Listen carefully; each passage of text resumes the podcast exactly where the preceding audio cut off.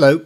Professional Congress organisers have been under enormous pressure in the last 18 months, adapting to a difficult and fast changing business landscape.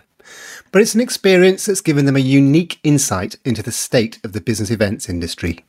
My guest on Deep Dive today is Angela Guillemet, Executive Director of Incon. Angela, welcome to the show. Hi, James. Good to be here. So, you are, as I said, the Executive Director of Incon. Can you just briefly explain the role of that organisation? So, Incon is a partnership of some of the leading conference organisers in the world. The companies collaborate and exchange, ensuring that each company is always at the cutting edge in the delivery of client events. During the pandemic, Incon has played an important role in allowing the partner companies to share knowledge, experience, and best practice and that has been in a safe and trusted forum. And we have also spent time supporting the reskilling of our teams with the Incon Summer Learning Programme. And going forward, Incon would like to continue to play a role in supporting talent development and promoting a new idea of the PCO. So, what have your members been saying uh, about the business outlook for the next 12 months? Are things picking up in terms of in person business events? Uh, broadly speaking, you could say the market is picking up, especially 12 months out. And this is usually the case for congresses. Um, they say a rising tide lifts all boats. Well, that has been our experience with increased demand for in person events, both national and international, coupled with thriving business in virtual and hybrid meetings. However, we would say that the recovery hasn't been uniform um, across the world. Obviously, some regions are doing much better than others. Uh, business is flowing to countries and regions with high vaccination rates and where safe events are controlled and permitted. What's really special is that we continue to see impressive innovations across our industry in terms of high levels of engagement, reaching new audiences, inclusivity, and collaborations. And all of this has been brought to us really as a result of the pandemic. For instance, in September, um, the European ESOT Congress brought together 1,200 delegates for an in person meeting in Milan, joined by 1,400 delegates um, online. And that was 30, 74 countries represented in total at that meeting. So I'm just not sure that we would have seen that kind of innovation and that kind of inclusivity um, before the pandemic. And I'll give you another example of a congress that was uh, took place in July, and that was the International Congress on the Education of the Deaf. And this one took place completely virtually um, with pre recorded sessions during and after, um, and this allowed the international deaf community to um, participate, which was really amazing. Um, so they are the kind of events you know that we are seeing, and and I think we're pretty um, confident about you know where the industry is going. We are experiencing an enthusiastic response to in-person events. Um, from associations and corporate clients, and also from the delegates. However, attendees are being more purpose driven. People are valuing their time, so they are making decisions on whether to attend and why. So, as an industry, we need to be listening, establishing what our clients and attendees are more comfortable with, and then responding with events that are fit for purpose. That's interesting, though. I imagine some of our listeners would be surprised to hear that there have been these face to face meetings, some convening hundreds, if not a thousand plus people, in Europe. Um, but I suspect these are still exceptional cases. Yeah, probably, James. But and it really depends on what country and what region you're talking about. Um, there are thousands of people meeting in some places around the world, but obviously there are also, you know, members of the the conference and events industry that are really struggling like right now because they're waiting for their for their events business to open up and to be allowed. So, what are the main challenges facing PCOs right now? You know, I suppose the main challenge facing conference organisers right now is to keep up the momentum. It's been a grueling time for many companies as they had to respond to the pandemic and they had to change their business models, they had to support teams, and then they had to respond to client needs. Um, if we were to pick what the four challenges are, I would say the first is attendance at live events. Fewer people are ready to travel compared to, say, 2019. Um, and associ- associations are still hesitating between what kind of medium, whether that's live, hybrid, or virtual. The second one then is to keep talent um, and to recruit new team members who are strong in areas such as technology, data science, and marketing.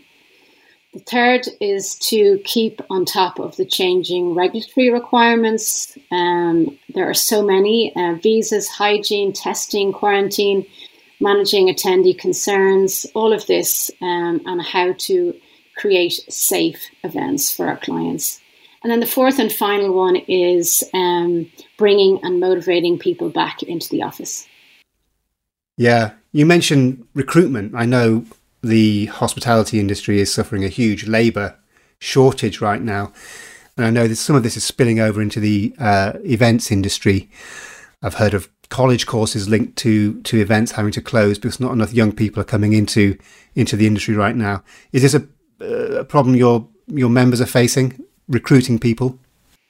Yeah, definitely. I mean, this is something that's coming up. We're hearing it all the time. Um, and I do believe there is a role to play for um, organizations like INCON and, and for the other umbrella groups out there, PCMA and IAPCO and ICA, everybody. Um, we need to do a job on uh, looking at the at the profession and making it um, appear um, like an attractive place to be. I mean, it has gone under such an, um, an, an enormous change in the last couple of months, and it is an exciting place to be. So, so there's a bit of a job to be done there on that. A lot of PCOs will have had to learn new skills, I guess, during the pandemic. Um, what have been the most significant changes to the actual role of PCO, do you think, in the last 18 months? I would say the, the simplest way is would be to say that it's moved from being very much about organization project management and logistics. Um, and then there's a move to content curation, marketing, engagement with audiences. And the obviously, um, we also have the move to digital as well. Uh, this week, we published an expert article about the digital conference organizer. The article covers off the most significant changes, really, and that's about digital and technology skills. Um, and with the increased need for technical skills, um, is the ability also to advise clients on different solutions and go through the pros and cons of live versus digital events. So, all of that requires a completely new set of skills. And the INCON partners as a group, we were quite lucky um, because they, the, most of the partners already had technology teams who were integrated into their business. And these teams grew in, in significance really across the board. Um, so, you know, I suppose that they are the main ones, I would say. I want to talk a little bit about hybrid um, because I'm a bit confused and I suspect other people are a little bit confused as well. Right now, there are people in the meetings industry who swear blind that this is the format of the future for international associations. This is a sort of golden template as we as we come out of this uh, pandemic. Others seem to think it's a totally overhyped uh, format, and there's going to be more people doing virtual con- conferences. Um, but when in person comes back, that will just revert to a sort of business as usual um, model. Who's right? You know, before um, we organised this uh, interview today, James, I, I had um, a chat with many of the INCON partners, um, but particularly about that uh, question, you know, because there's been so much discussion about hybrid. Um, um, and I, I, the only thing I can say is that there are mixed views. So it's very difficult to really, you know, to have one group that, you know, that agree that is the way forward. What many are saying is that virtual conferences are definitely here to stay and perhaps hybrid, but choosing the hybrid option very much depends on the function of the event and the budget that's available. Um, so there are things that really have an impact on whether you can do hybrid or not. Hybrid is not just streaming sessions from an in person event, it is designing two separate products to meet the audience need, needs. So to do it right and to avoid a chaotic um, event requires investment and expertise. And when the hybrid meeting is done well, um, that's that's great. But if it's managed badly, it can be very uh, disastrous at the very least, and and I would say maybe even a bad investment if it's not done not done well. Um, so we advise every client to assess their own situation, what's the purpose of the meeting, and, and, and what their target audience is, and then decide whether it's uh, whether it should be a hybrid or digital or whether it should be an in-person event. It's interesting you mentioned the definition of hybrid there because I suspect there'll be associations listening to this who think you know hybrid was streaming a few sessions and maybe providing a bit of online chat for, for, for some delegates. And you know that that suits them and, and what's wrong with that? Yeah absolutely. Um, but then do you call that hybrid? That's the question. I suppose everybody has different terminology you know and, and okay if you have a speaker from australia um, in your event and that's recorded is that called a hybrid meeting? I would say that the conference organizers would say that's not truly hybrid.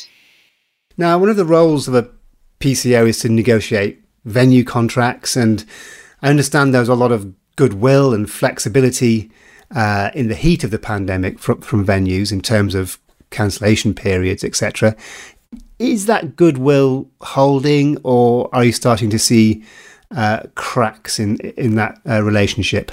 To be honest, James, the treatment of venue contracts internationally varies a lot. Um, for the most part, venues are still being good partners.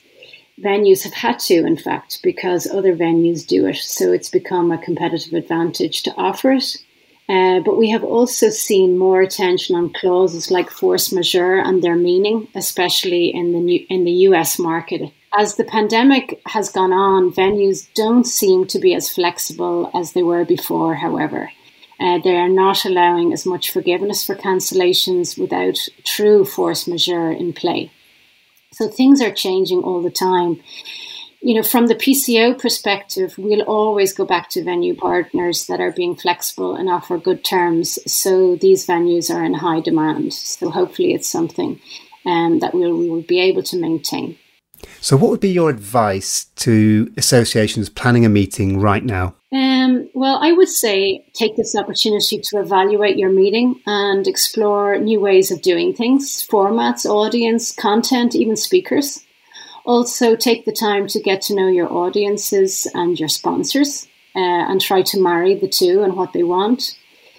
Obviously, you know, it's all been about data over the last uh, couple of uh, 18 months, so have a data strategy. And then finally, look at the new digital tools at your disposal as an opportunity to do things right um, and to do things better. But digital shouldn't fit the strategy. It, it, it needs to it needs to be part of it. Listen, thanks so much for your insights on your time uh, today, Angela.